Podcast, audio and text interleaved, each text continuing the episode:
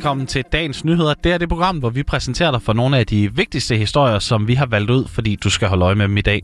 Mit navn det er Tobias Heger, og med mig i studiet der har jeg dig, Anna Monk Heidorn. Godmorgen. Godmorgen, Tobias. Ja, og i dag der løber Alt Alternative Fashion Week af stablen for første gang, så vi skal blive lidt klogere på, hvad det går ud på. Og så øh, besøger dronningen Vejen for at markere genforeningen et år for sent. Ja, og så er det også i dag 76 år siden, at atombomben faldt over Hiroshima, og vi ser også lidt nærmere på nogle avisforsider. Lad os komme i gang. Ja, og vi starter altså med det her Alternative Fashion Week Copenhagen, fordi det løber af stablen for første gang i dag og i morgen. Og det er med udgangspunkt i slow fashion, at de unge bag de vil gøre København til verdens hovedstad for bæredygtigt design. Clara Nielsen, som er formand for foreningen bag initiativet, fortæller her lidt mere om, hvad det egentlig går ud på. Alternative Fashion Week, det er her til at starte med et projekt, hvor at øh, vi er en masse forskellige sådan, små øh, designere, til dels med fokus på slow fashion og øh, altså lokalt producerede produkter, som går sammen med en masse andre kunstnertyper om at øh, skabe til dels et, et marked, hvor at folk kan gå ud og møde øh, de her forskellige små sådan slow fashion mennesker, og øh, sådan simpelthen se, at der er et, altså en, en, øh, et marked her for, øh, hvad hedder det, sådan mere bæredygtig øh, modeindustri. Men nu er det vel ikke nogen hemmelighed, at modeindustrien ikke ligefrem er særlig grøn? Nej, det, øh, det er det ikke, og det er altså også en af grundene til, at Clara Nielsen hun tog initiativet til det her projekt. Men hun påpeger faktisk flere ting, der er skidt ved branchen. Derudover synes vi også, at det var sådan lidt whack, at øh, der simpelthen er så dårlige arbejdsforhold for folk, som arbejder i tekstilbranchen. Altså alle de her øh, produkter, der bliver simpelthen outsourcet lande, altså rigtig, rigtig meget i Sydasien, for eksempel i Bangladesh, hvor at øh, forholdene er ret tralleren for øh, altså de her tekstilarbejdere, som får rigtig dårlig løn og arbejder enormt lang tid. Og øhm, altså derudover så er det også bare ret drøjt. Øhm, når man altså er lille designer her, altså bare i et land som Danmark, så øh, altså for at få en fod indenfor, så øh, bliver man ret meget nødt til altså faktisk at gå ud og øh, altså lave rigtig mange af sådan nogle her ubetalte internships, det er svært at ændre ved en hel branche på én gang, men med det her initiativ, så tror Clara Nielsen, at de er på rette vej. Det er i hvert fald det første skridt. For det første, så tror jeg, at det er noget med at skabe simpelthen et alternativ for forbrugeren, fordi at, øh, ja, altså, det bliver jo svært øh, altså for folk at komme helt uden om øh, altså fast fashion, fordi at, øh, altså, det er meget sådan nemt tilgængeligt. Men altså, så jeg tænker sådan lidt, at skridt den rigtige vej, det er, at folk har nogle alternativer, altså nogle bæredygtige alternativer, sådan, så de ikke øh, falder i fast fashion-fælden hele tiden. Nu har vi hørt lidt om det, Anna. Hvad, hvad tænker du? Skal du til modshow i København? Nej, det skal jeg ikke. Nej. og det er ikke, fordi jeg ikke interesserer mig for det. Det er, fordi der er lidt langt fra Svendborg til København. Men jeg synes, det lyder som et virkelig fedt initiativ. Og jeg vil faktisk sige, nu var jeg også blevet lidt mere woke, øhm, også omkring bæredygtig mode, så kunne jeg faktisk rigtig godt tænke mig at få endnu mere indsigt i, hvordan arbejdsforholdene er, hvordan økonomien er bag osv. Altså jeg synes, det er meget, meget interessant og vigtigt. Mm-hmm. Og, og noget af det, der så kommer til at ske det her, de her dage, det er, at de har lavet et marked på den her Fashion Week, hvor man kan møde nogle af de designere, der har lavet ting til modeshowet. Og så er der også en naturvinbar, så man kan få sig en drink. Men det er altså ikke det eneste. Altså, vi har jo for det første skabt den her øh, modinstallation, øh, hvor vi alle sammen har arbejdet ud fra det æstetiske emne med, øh, med en kult. Øhm, og der kan man opleve det her sådan, interaktive modeshow, som kommer til at foregå helt anderledes end øh, man vil se på en traditionel runway, hvor det nærmest bliver sådan lidt mere en form for interaktiv performance-oplevelse, hvor man så går igennem de her, øh, vi har skabt de her otte billeder, som hver, hver står for et øh, sådan step i en altså i, hvordan man kan blive indoktrineret ind i en kult. Og så går man sådan ligesom, ligesom igennem det her og får øh, sådan oplevet den her indoktrinering. Superfondet har støttet det her projekt med 35.000 kroner, for med fokus på at hjælpe unge til at accelerere den grønne omstilling, så støtter fonden i de idéer og projekter, der fremmer bæredygtige initiativer og skaber grøn handlekraft.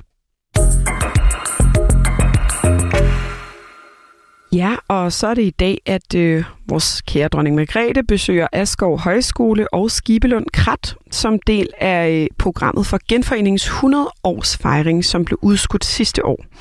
og det har været et stort og langt forarbejde omkring markeringen af genforeningen. Det fortæller Egon Freer, der er borgmester i Vejen Kommune. Han glæder sig til besøget. Det er hendes majestæt dronningen, der kommer, og det ser vi jo frem til. Det er jo i anledning af, at øh, vi også i Vejen Kommune markerer og fejrer genforeningen. Planerne har jo været undervejs et stykke tid og blevet ændret og ændret, men nu var der så pludselig mulighed for, at øh, dronningen kunne komme, fordi øh, turen til øh, Grønland blev aflyst, og det er vi rigtig glade for. Og det er Vejen Kommune og Askov Højskole, der er værter for besøget. Og både Askov Højskole og Skibelund Krat har stor betydning for historien om genforeningen i 1920, fortæller Egon Freer. Det er jo sådan, at den gamle grænse, Kongeåen, den går tværs igennem kommunen. Så vi mærker og ser jo hvad afsmætninger spor fra den gang. Vi kan for eksempel, når vi kører en tur ned igennem kommunen, kan vi jo se, at der er forskel på arkitekturen. Der er også en lille, lille sjov ting, kan man sige, den måde, som børn bliver registreret på. Altså, man, når man som forældre går til præsten øh, nord for Kongeåen øh, for at få øh, barnet med navn og det hele, så skal man, øh, hvis man får et barn syd for Kongeåen, gå til kommunen. Det er sådan en levn fra fra tiden efter 1864 og 20. Og så er der hele den sønderjyske del, som vi har, det der hedder den gamle Røden Kommune, kommet med ved kommunalreformen. Så vi har en rigtig stor del af vores kommune, som ligger i Sønderjylland. Nå, Tobias, skal du med til genforeningsfejringen så? Det, øh, det tænker jeg ikke lige, der kommer. Jeg, jeg skal arbejde her jo, så jeg har jo ikke mulighed for lige at tage forbi uh, Asgaard Højskole eller Skibelund Krat i dag, desværre. Men ellers så ellers. kunne man have set dig til stede. Ja, genforening er, er da helt klart noget, vi skal fejre. Det, det, er, det. det er det virkelig, og, og jeg er glad for, at det bliver markeret nu, fordi det var jo en, øh, en utrolig vigtig dag. Det må man sige. Arrangementet på Askov Højskole, det er så kun for inviterede gæster, så der kan du desværre ikke deltage, Tobias, lige nej, meget om du nej, får fri desværre. eller ej. Mens besøget på Skibelund Krat, det er åben for offentligheden, og borgmesteren håber altså, at mange borgere har lyst til at være med til arrangementet. Når dronningen kommer, så skal hun starte med at være på højskole. Hun skal møde noget af en højskoledag, nogle elever, der skal synges nogle sange, der skal fortælles om højskolerne. Så skal der være en, en frokost, hvor der også kommer nogle øh, andre gæster. Og så bagefter, så kører dronningen ned til Skibelund Krat. Skibelund Krat er jo sådan et område, som øh, helt fra ja, næsten fra 1864 har været samlingssted for danske møder, og der står en masse mindesten, og der er så lavet et lille program, hvor, hvor vi dels har noget kor og lidt taler, og Weingarten, som vi er så stolte af, skal også øh, deltage. Og øh, så det bliver på Asgaard Højskole og så Skibelund Krat. Og øh, arrangementet det har jo været udskudt på grund af coronavirus og finder så endelig sted i dag. Og noget af det, som borgmesteren især ser frem til, det er selvfølgelig, at dronningen skal besøge højskolen i området. Men jeg glæder mig da til at se øh, dronningen også på højskolen. Det er jo sådan, at de to højskoler er jo, er jo en del af, af Vejen Kommunes DNA. Altså, vi kan se rigtig mange af vores virksomheder, som er udsprunget af inspiration, de har fået fra højskolen. Det fylder rigtig meget for os, og derfor er det da spændende, at, at dronningen vil øh, deltage i det. Og Askov Højskole besøges kl. 11.30, mens Skibelund Krat er kl. 13.20. og så øh, skal vi også lige en tur til Japan, men ikke for at se på OL, som det jo ellers normalt er i de her dage. Fordi i dag der er det altså 76 år siden, at den her atombombe faldt over Hiroshima. Under 2. verdenskrig der kastede USA den 6. august selvfølgelig 1945 den første atombombe over den japanske by Hiroshima. Og det er altså også det, som byen den siden er blevet kendt for, at det var målet for verdens første offensivt anvendte atombombe. Tusindvis de mistede livet ved eksplosionen, mens mange de døde senere på grund af strålingen. Det er jo en fuldstændig ufattelig tragedie, og jeg kan stadig huske de billeder, du ved, af den lille pige, der løber op nøgen og forbrændt. Det er så forfærdeligt, og jeg har faktisk tit tænkt på, hvordan det står til i dag i Hiroshima. Ja, i dag der er byen fuldt genopbygget, og mange turister de besøger også blandt andet mindesmærkerne fra den, den her dystre fortid. Der er et fredsmindemuseet, fredsmindehallen, bombehallen og fredsflammen, som alle ligger i mindeparken lige under eksplosionens centrum, som bliver kaldt Ground Zero. Hiroshima det er også igen blevet en vigtig industriby med blandt andet skibsværfter, maskin, tekstil og fødevareindustri. Og Hiroshima det blev samtidig reduceret til en ruin ved en kombination af trykbølger og varmestråling og de her omfattende brænde, der resulterede i en ildstorm. Og hertil kom der så altså den her radioaktive stråling, som i de følgende måneder også øgede antallet af omkomne. Det anslås, at det samlede antal døde ved nedslaget og i løbet af den første kritiske fase i løbet af de to til fire måneder efter, det kommer helt op imellem 70 og 100.000, og måske endda helt op på 120.000. Og det var så tre dage senere, den 9. august 1945, at den anden og sidste atombombe i 2. verdenskrig, den faldt over den japanske by Nagasaki. Og så er det jo blevet tid til at kigge lidt på dagens avisforsider.